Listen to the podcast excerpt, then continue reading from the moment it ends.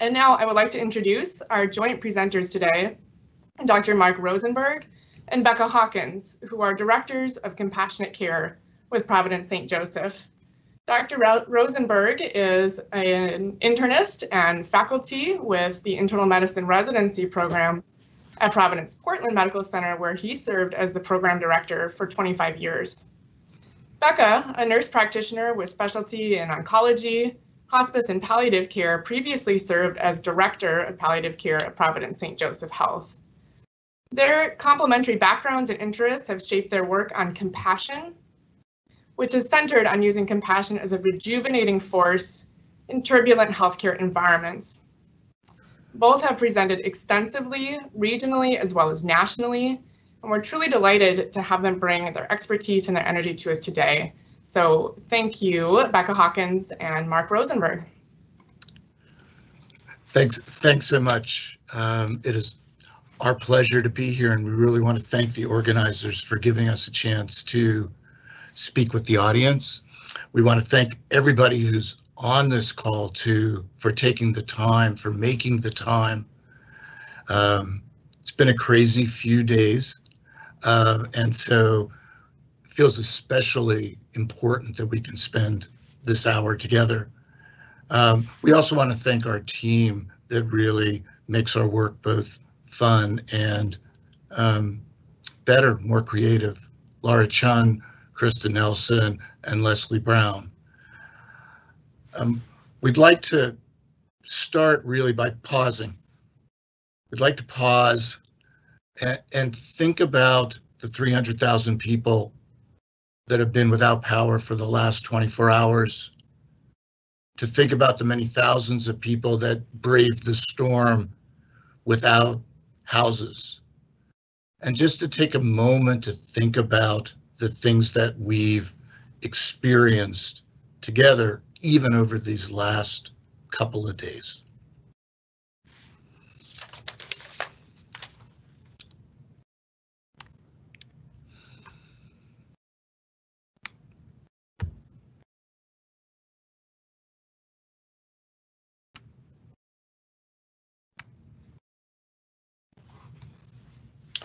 Thank you for that.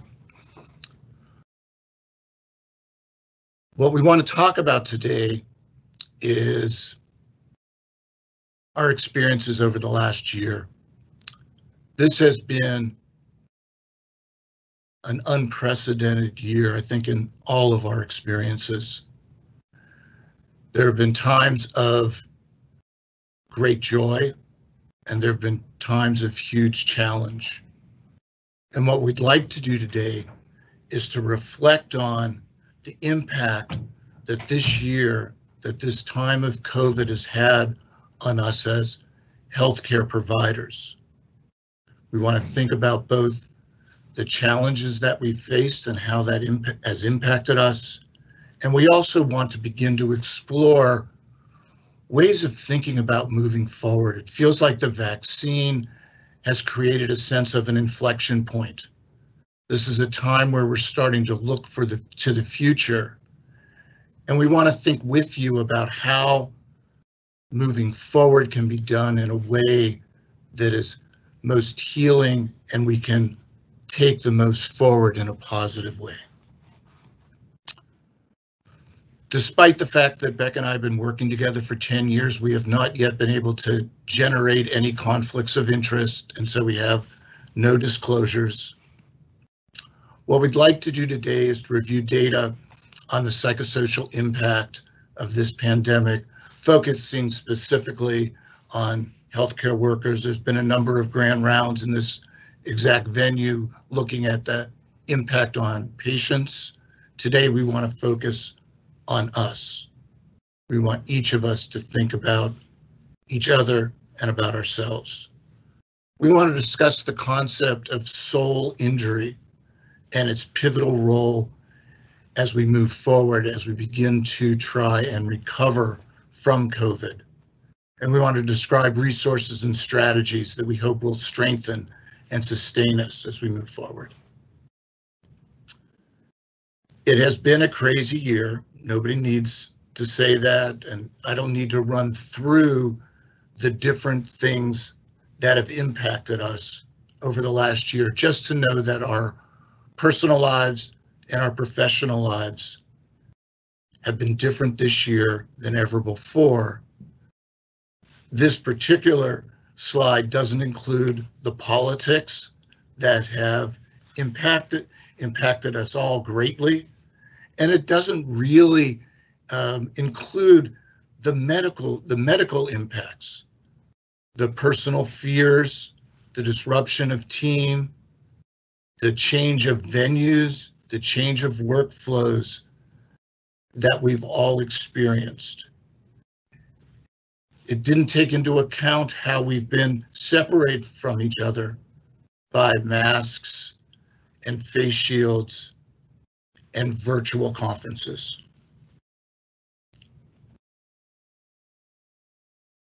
For the, for the decade that we've been working together, Beck and I have tried to make the point, although never as eloquently as Rachel Naomi Remen makes it, is that working in healthcare is intrinsically hard. We have signed up to be immersed in suffering and to not be touched by it is as realistic as trying to walk through water without getting wet. But this year has felt different. This year, we're not just getting wet. There's been sort of a tsunami, a series of waves that have come over us. And I think we all feel sort of drenched. And it shows in the literature, uh, wherever healthcare workers have been assessed, whether it's healthcare workers in China, physicians in Italy, ICU docs around the world, or healthcare workers in New York City, the rates of mental distress, of psychological trauma are highly prevalent. This study from nine ICUs in the United Kingdom found that amongst physicians, 7% reported problem drinking that was new during COVID, 31% depression, increase in anxiety, increase in PTSD. And when you think about the ICU, you think about ICU nurses. And even more remarkable is the prevalence of psychic pain being experienced by nurses who are in the unit continuously, who are in the room with the patients continuously, who are communicating with the families that can't be present. All of us in healthcare are experiencing stress that we are not used to.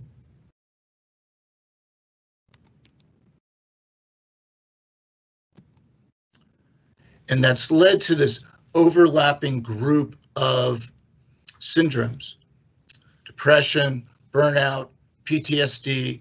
These are all labels that we have become familiar with. They're labels that we know manifestations of, the anhedonia and the psychomotor slowing of depression, the cynicism, the emotional exhaustion, and the sense of just not doing a good job that can accompany burnout. Perhaps slightly less familiar with PTSD manifestations of hyperarousal, of avoidance of um, stimuli that might remind one of a trauma, and intrusive re-experiencing flashbacks that can happen whether in dreams or while exposed to a stimulus that is reminding. This is sort of the standard PTSD kind of description. And then there's what's becoming known in the literature as complex PTSD. Typical PTSD usually is the result of a single episode of trauma, um, an earthquake, a 9 11, complex PTSD is what is associated with repetitive or chronic kind of trauma and has to do, shows itself as emotional dysregulation, disruption of relations, and a negative view of self and sort of of the world uh, in general. So what I would point out to all of you is the overlapping nature of these symptoms. And that while these are sort there are clinical criteria for them, one can have one or two of the manifestations without fully having a clinical syndrome. And we're used to thinking of these as clinical diagnoses, looking outward as providers, diagnosing depression, thinking about PTSD. But what we really think is that in this moment, we need to be thinking about this for ourselves. Am I finding a difficulty finding pleasure? Am I being hyper aroused or finding my emotions dysregulated? To begin to notice those kind of things within ourselves feels like one of the really important steps toward moving forward, moving toward healing. And when we bring it down to the individual level, we find that those kind of symptoms really are quite prevalent. This is a study from Mayo Clinic, and it asked hospitalists about their well-being. It was a survey they used in 2019 pre-COVID, and then again in July of 2020 in the middle of COVID. And as you can see, the percent of hospitalists that reported feeling tense, feeling isolated, or having poor overall well-being dramatically jumped in the year between the two surveys. Might any of us feel similarly? And in fact, looking at Providence data, we see that um, when we asked about burnout. In 2019, we were doing work with burnout and very concerned that provider burnout was in the 45 to 48% range. As you can see in this slide, now in October of 2020, burnout for the system overall was 52, 53%, and in Oregon was up at 60%. Significant issue amongst our provider community. And when the question was asked during the past 12 months if you had thoughts of taking your own life, similarly, a uh, significant percentage answered in the affirmative. This speaks to the chronic nature of the trauma we have been both experiencing and toughing our way through. And what we want to do is to explore how do we move forward from this this place this time.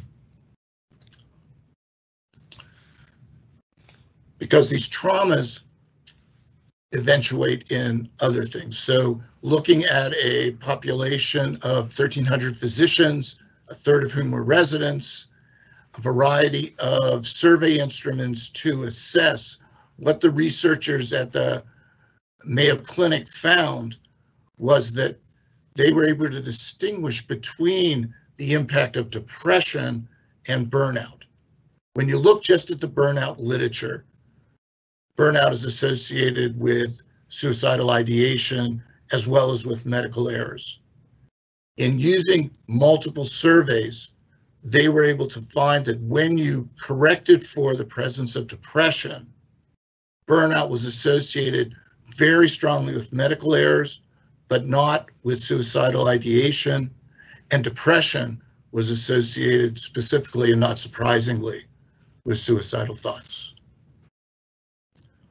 And when you then look at other literature, the literature around PTSD, we find there's very strong connection between PTSD and suicidal thoughts and suicidal actions, and a a slighter, because it hasn't been looked at as much, connection with medical errors. And so we see, again, looking at these three syndromes and pieces of the syndromes as important warning signs, risk factors, as well as targets for uh, improvement work to help us feel better. And the suffering that we're doing now, it's an opportunity. Um, again, Rachel Naomi Remen says, it's the wisdom that we gain from our suffering that makes us able to heal. And I think we've all experienced that in our work as physicians, seeing the suffering of others, learning from that allows us to help others in a deeper and different way. So from our perspective, we see the fact that right now we are suffering is an opportunity to gain wisdom if we can look inside of ourselves and begin to step forward with self-compassion and with collegial connection. But we're not very good at doing that. Um, this is a study that uh, will go to press in the next month or two, but uh, again from Mayo Clinic and asking the question of residents, would you seek professional help for a serious emotional concern? They asked residents and they asked age-matched non-medical people the same question. And as you can see, the rate of definitely seeking help was twice as high in the non-medical community as it as it was in the medical community. And the feeling I probably or certainly wouldn't seek help also dramatically higher among residents. And so maybe residents are atypical and because they're in a training environment, because they're new, because they're uncertain, they're less likely to seek help. Unfortunately, that's not what the literature would say. Variety of studies. Back in 2011, um, surgeons who were bothered by suicidal thoughts, not just having them, but bothered by them, only 26% had sought professional help. Physicians identified as high or moderate risk on a uh, screen on a screening test for um, depression and suicidal thoughts. Only 5.2% had previously sought support, and similarly with nurses. There is much in our culture our medical culture that seems to stand in the way of us acknowledging and then seeking support. And another factor that might make it challenging is our own self-assessment. Uh, Mayo Clinic has a standardized physician well-being index, and they looked specifically at physicians who scored in the bottom 30 percentile of well-being. So we're the least well of their physician group. And of those physicians in that bottom 30th percentile, 70% of them thought their well-being was above average. So number one, we may not be great at self-assessment. And number two, when we recognize problems, we may not be active in seeking support. And so there are a lot of reasons for this, and this is just touches on them. But I think we as a provider community and each of us as individuals need to think about what are our barriers. So one is our general cultural stigma around needing help. We should be strong. We should be flaw flawless. That if we admit to depression, if we admit, admit to um, really having psychological suffering, that may be a threat to licensure or credentialing, although most states and most organizations have changed their licensure and credentialing language to be acute right now impairment or removing questions around that entirely. Our professional and organizational culture is designed for us to be strong, for us to be present. When we need to step away, when we need to take a day off, when we need to take a moment after a patient death, we're leaving extra work for other people. how do we handle that altogether? Getting support can be a challenge because how do you find the time during the workday? How do you get away from the office? How do you get away from the hospital to do it? And what the literature also says is that we, because we have better opportunity, do more self-prescribing and work with our colleagues in an informal way to obtain medicines that we think might be helpful without doing the formal work of consultation. And so that's a challenge. That's a summary of how hard it's been for us. And what we'd like to do is spend the rest of the time sharing ways of moving forward.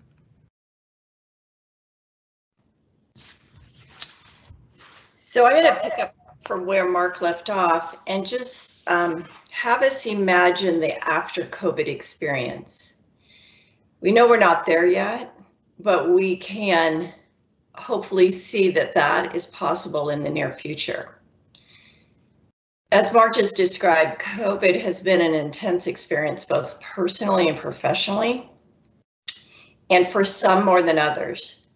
For some people who were on the front lines of actually caring for COVID patients, their experience um, might be quite different than those of us who are doing something different to support them. But all of us have some experience of needing to come out of COVID. So in doing that, Mark and I decided that we would look for how we would um, think about the post-COVID experience. I'm sorry, I can't advance my slides. Let me try this again.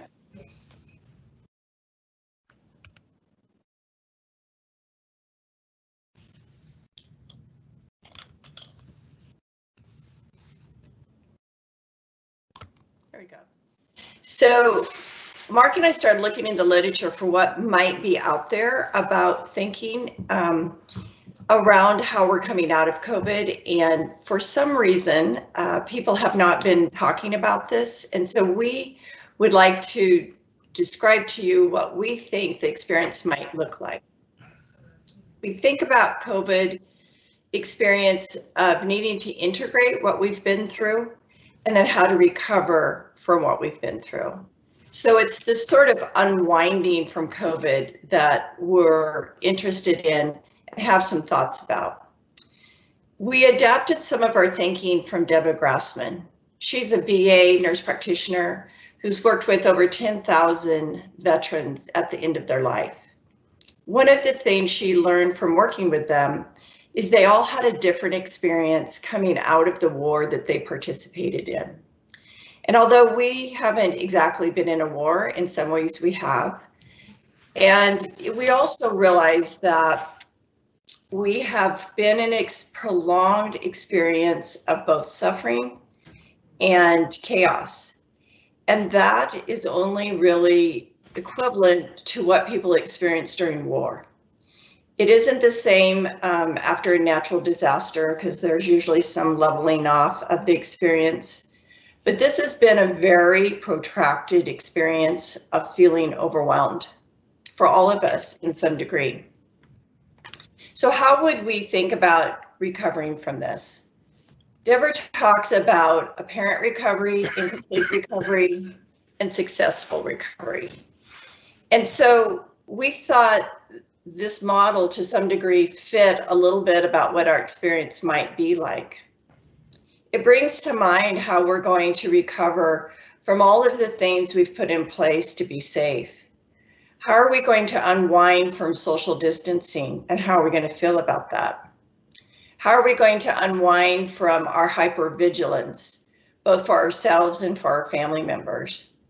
And the feelings that we've acquired around people that helped maintain safety and those who didn't. So there's several um, stages uh, that Deborah describes, and we're going to describe them to you. So apparent recovery is where people appear to be doing well after a traumatic event or prolonged traumatic event. But what's really happening to these individuals is they actually have delayed recovery. And they might have sort of low level clinical issues of depression, anxiety, maybe even low level PTSD. Incomplete recovery is really when people aren't able to really recover themselves back to a level of healthy coping and living. They are struggling. They may use maladaptive techniques, as Mark's showed in one of the slides, of people overusing um, various substances to help them cope. Um, so we know that there's going to be some people, according to their level of trauma and their ability to adapt to what they've been through, to recover completely. There will be those who successfully recover, who take this COVID experience and integrate it into their life and be changed by it, but not be totally demoralized by it.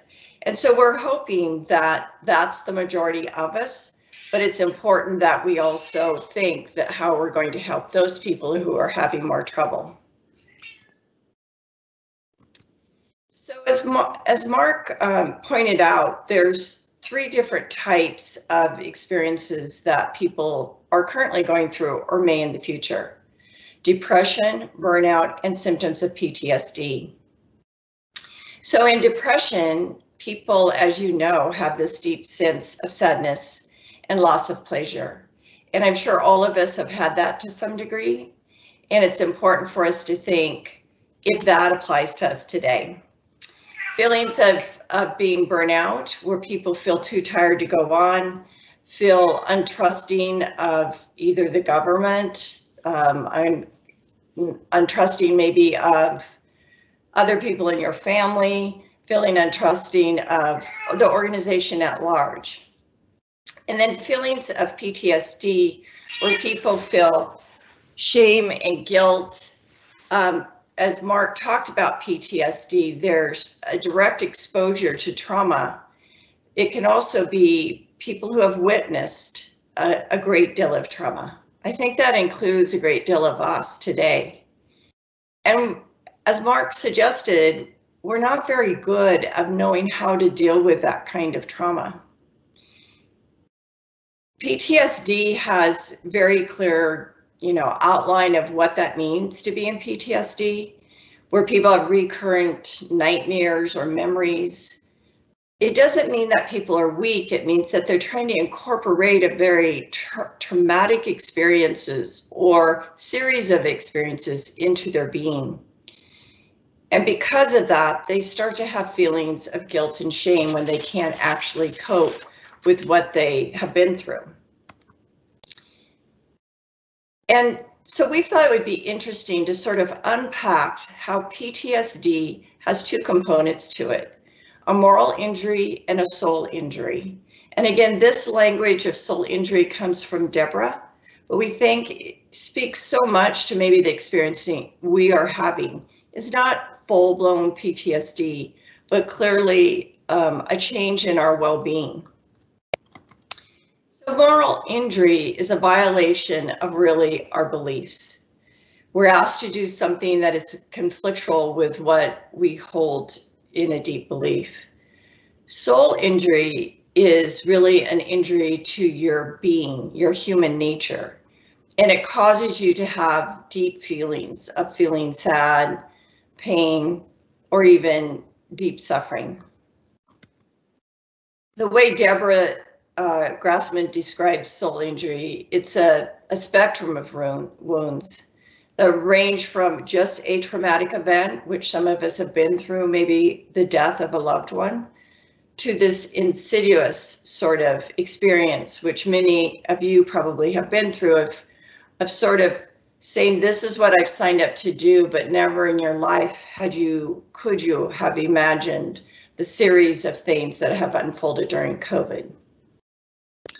As we experience a soul injury, we begin to have a, um, a change in our being where we are unable to sense the goodness of our being and really start having feelings um, that we're, we're not as worthy or we're not as capable as we used to be. Deborah described some of the soul injury symptoms like this. So a fractured self-image.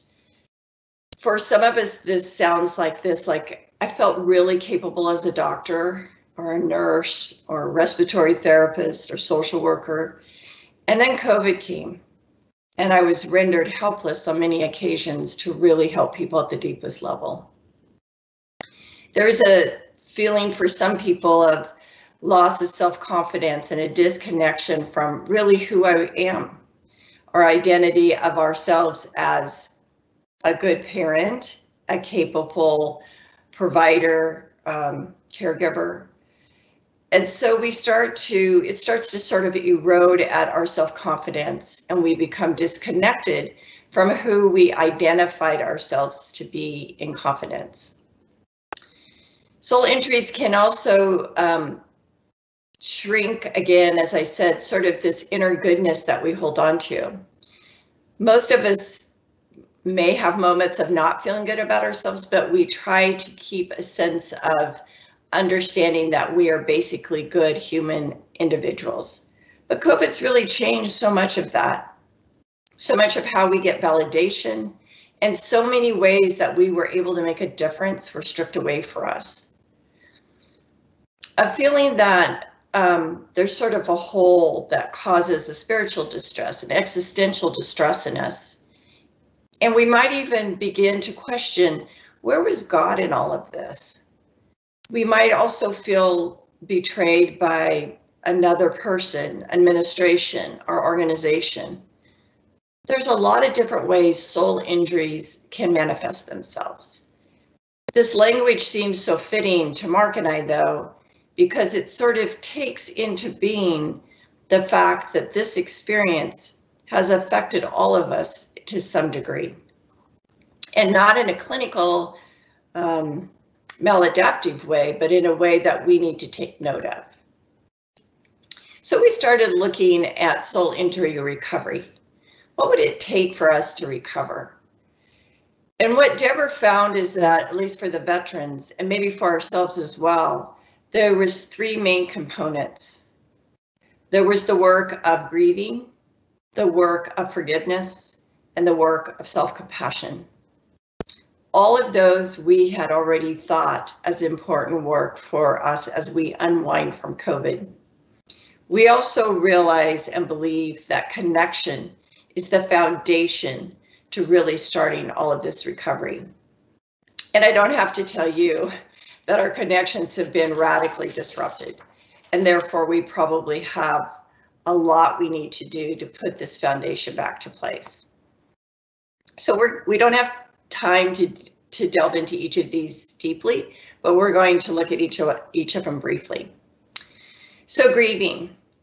I think a lot of us in healthcare would say, you know, grieving is something I don't have time to do. It's not the luxury I have uh, to grieve every patient. In fact, that's one of the things we've heard from people on the front lines. There was so many deaths. I got to the point where I was no longer able to grieve or be present um, to my emotions around the death.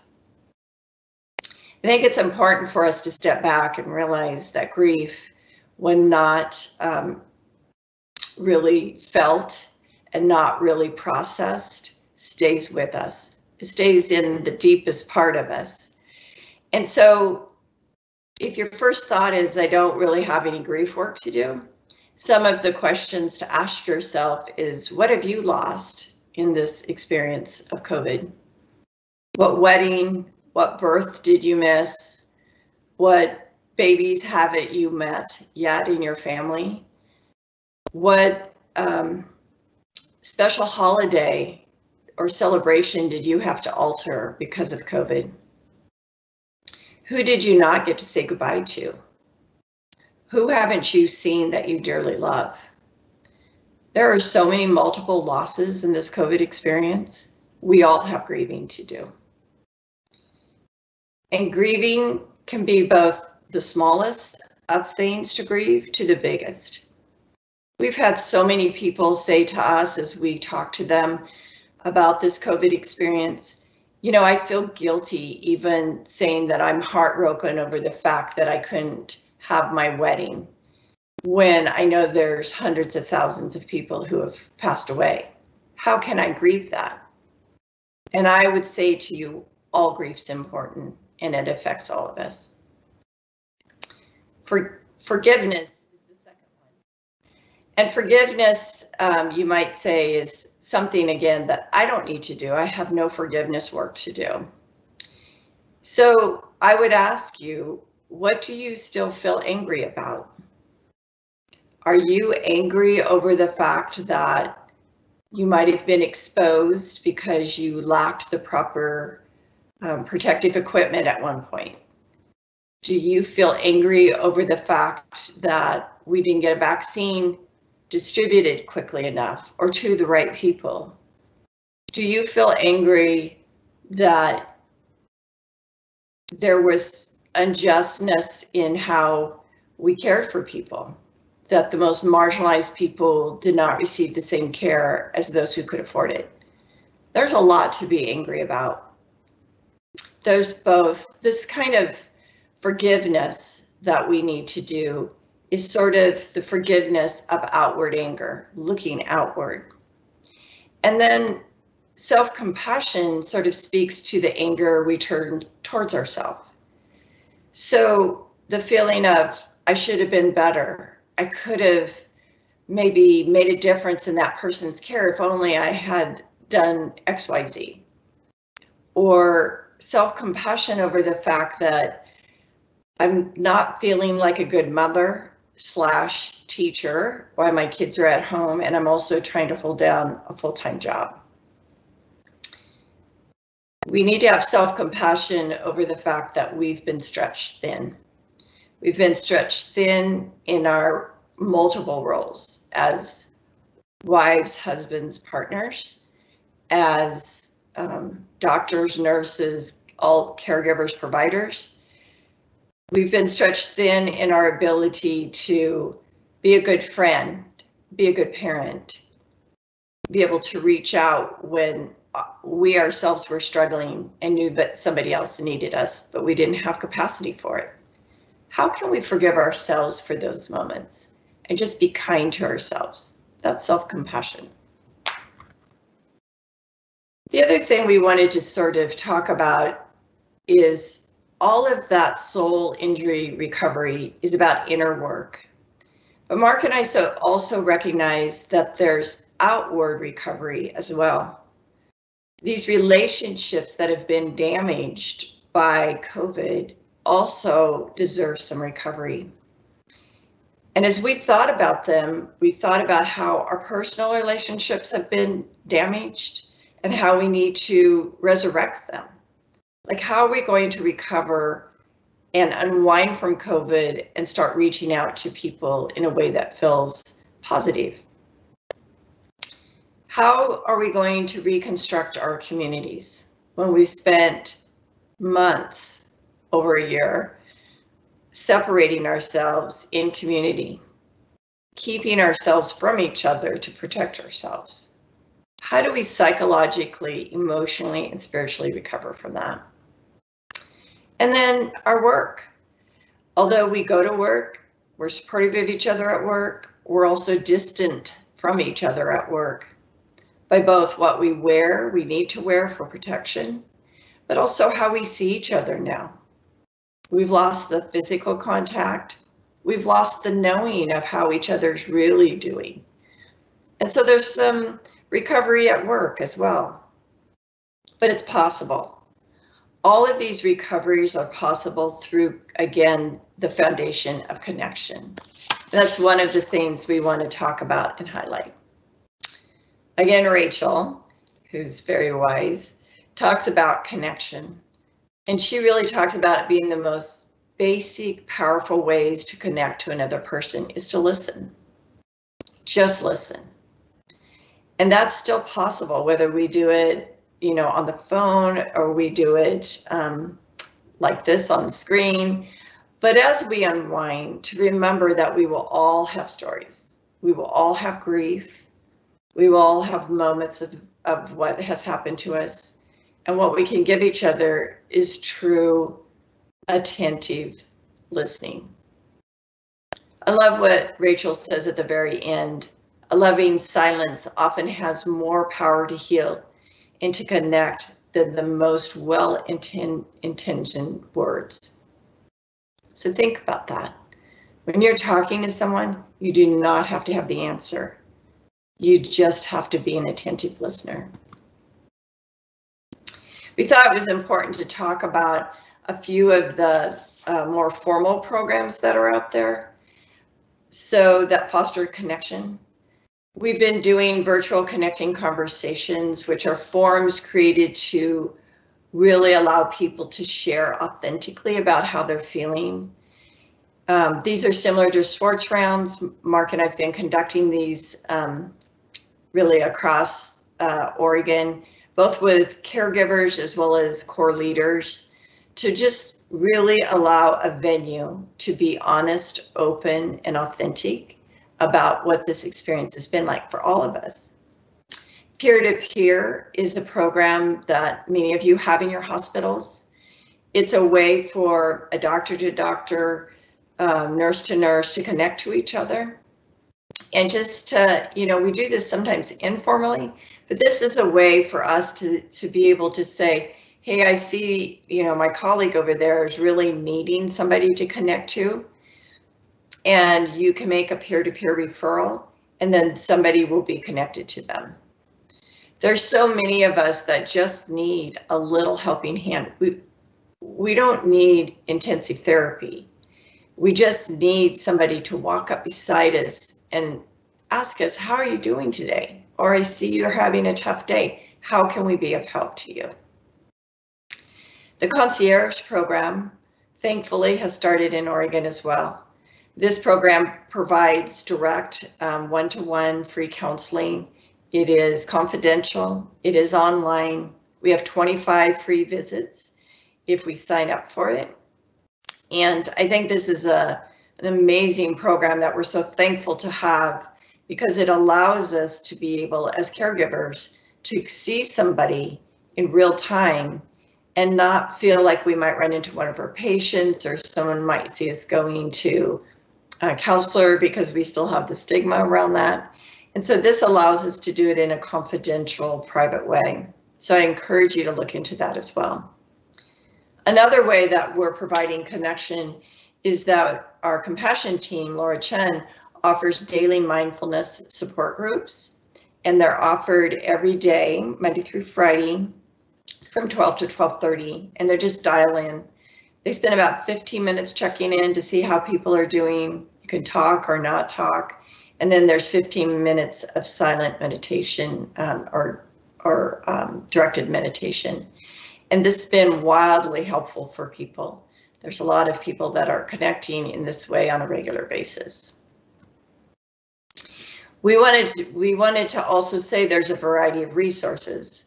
I think one of the things that Mark and I are and our team is very passionate about is to start breaking down the stigma around the fact that it's okay to not be okay.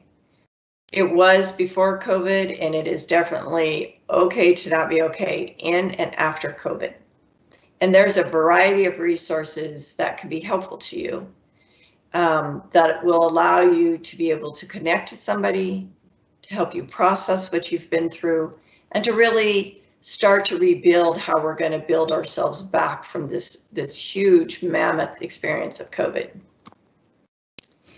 And lastly, just to say that, you know, connection, we feel is really one of the most powerful things and all it has always been even before COVID to really keep ourselves well. Connection, we know, was the antidote to burnout it allowed us to be compassionate to ourselves as well as to others. But one of the most amazing things that COVID did to us is it totally disrupted all of our connections, not just the connections of, you know, needing to wear PPE and so you have those sort of physical distances between you or the social distancing, But COVID really stripped away our most basic connections to our elderly parents, to our friends' children, to our friendships that were so vital to us to go and have a drink or go for a walk or run after work. So we need to really focus on how we can start being connected to each other. And so we just offer to you these few, few ideas of how to build connection and at the same time recognize how you're going to step yourself through each and every day to think about your wellness. To say if any of these things we suggested or showed you today ring true to you, that it's okay to reach out for help. In fact, not even okay, but totally vital to reach out for help. So we're going to pause there, see what kind of questions we have. We hope that this has been helpful to you. Uh, we hope that this has made you ponder and think about how you yourself or your colleague is doing and to start to break down some of the stigma we have of trying to stay strong when we've been through one of the most amazing experiences in a, in a lifetime, really. So we're going to pause there and see what kind of questions we have. Great. Great. Many, Many thanks, for, thanks your for your presentation, today. today. And, and uh, uh, moments, moments uh, to go ahead, go ahead and think on questions. questions. Apologize, Apologize for that.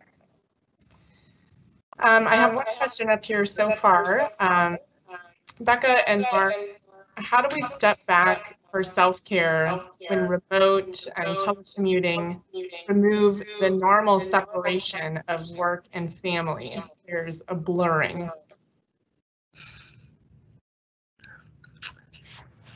Go ahead, Becky. You go first, I'll go second. Oh, can you repeat the question again? I think it was kind of multifaceted. Stepping of back. Course. Um, so a thought here, how do we step back for self-care when remote and telecommuting remove the normal separation of work and family or work and home? There's been a blurring of those worlds. Yeah. So, of course, we don't have the exact uh, right answer, but I think one thing is is for me, I would say, is to be in mindfulness, to be in the moment of whatever we're doing. To say that um, when I'm at work, I'm completely at work. I'm here in this moment. I'm here with this person, with this patient, with this colleague, and the same when we're at home instead of um, allowing our minds to drift back to work to try to be fully present at home. Knowing that is really, really challenging. And so that's where the self compassion piece also comes in. Mark, I'm sure you want to add to that. And, and I think that it is really hard now. I think Becca demonstrated that during her her talk. She's sitting there giving grand rounds and her cat is purring and climbing on her lap and it's how do we uh, handle that with equanimity? And I think that's partially by being accepting. It's like, it's not the way it was. I don't get to have my 15 minute drive to work. But on the other hand, I don't have to drive 15 minutes to work. And so it's, I think it's holding the, the good and the bad of this um, together and recognizing things are different and not being judge judgmental about it. I think the other thing I would say, Laura, before we move on, is that even before COVID, Mark and I were always messaging there was no separation of work and life. That work and home life is our whole life, and that we should really love all of our life, even with the complexities of that. Thanks so much for that. I think we had a, a recent speaker also talk on the idea of um, work-life harmony. Um, uh, I, I, noticed another comment coming through here that I will just read. Um, I appreciate the increased visibility and promotion of personal wellness and connection with one another. But isn't burnout, at least in part, a systemic problem that needs to be addressed by the system to fix some of the problems? Individuals burned out by doing more work in less time and with less resources should not be told that it is their responsibility to take better care of themselves. We, we will, between us, 200% agree with that comment. That I think when we think about wellness and we think about wellness at work, the, the Stanford model of that, I think, is a simple and good way to think about it, that efficiencies of practice, culture of wellness, individual resilience are all important in terms of our wellness. But it cannot be that organizations, whether it's Providence, whether it's healthcare, whether it's AT&T, says to their employees, do more yoga, eat better, and everything will be okay it's not that's not an acceptable response it's a but it is a blending because i don't think we as individuals want to say we have no stake in our own well-being.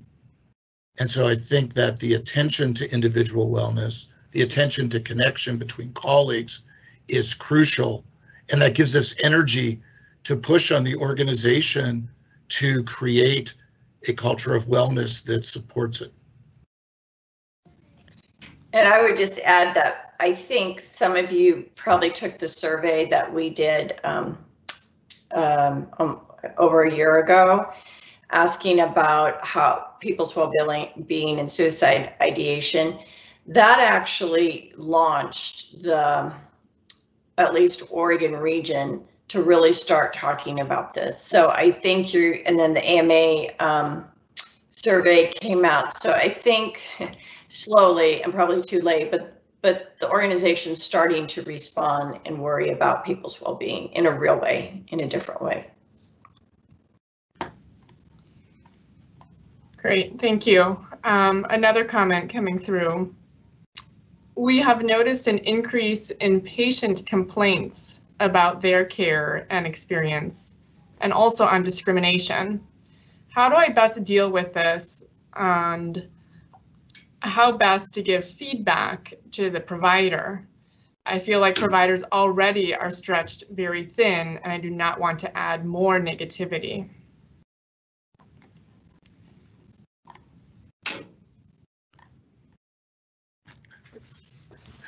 Ahead, We weren't sure if there was more to, more to that or if you're just pausing with the gravity of the question because okay.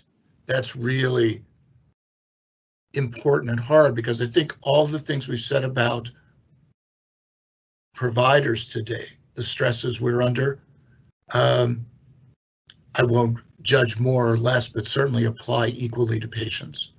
And so no one is on their best. Everybody's a little edgy. Nobody's as resilient.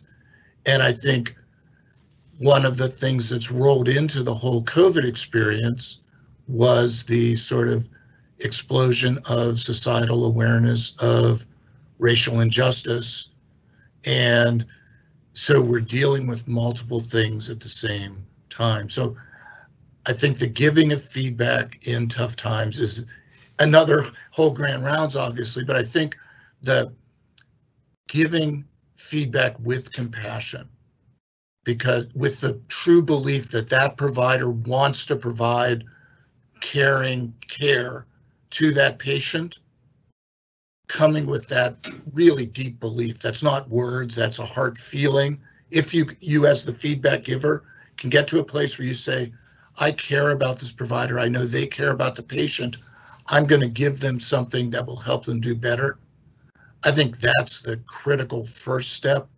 And then the words and the language are almost a less important second step.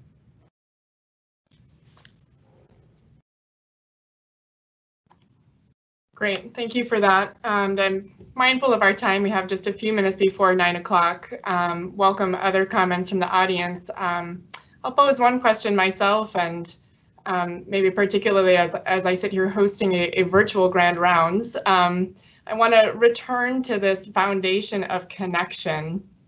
Um, many of us have become quite accustomed to meeting virtually. Um, there are some benefits in terms of accessibility and less use of resources.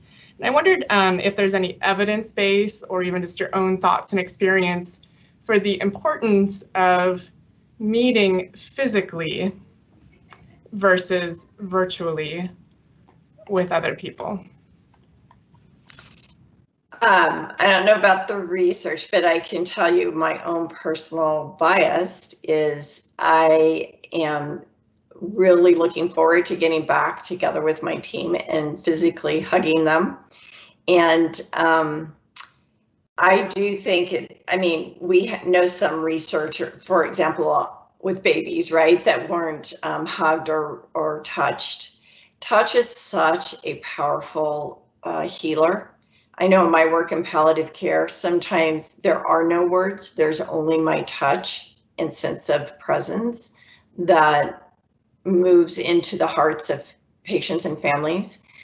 And so I think that though there's no way to replace being physically close, but this is better than nothing, I think is how most people looked at it. And I think we'll end up with a hybrid model, which, you know, only years from now will tell us what the impact of that will be. And and and to add just briefly to that, I mean, the last 36 hours we've been without power at our house. And so not been on video meetings, not been calling people. And all of a sudden it's like, whoa, that's really important. I really miss that. And so I agree 100% with what Beck said. And I think to appreciate how wonderful it is that we can even be together in this type of community, in this kind of moment.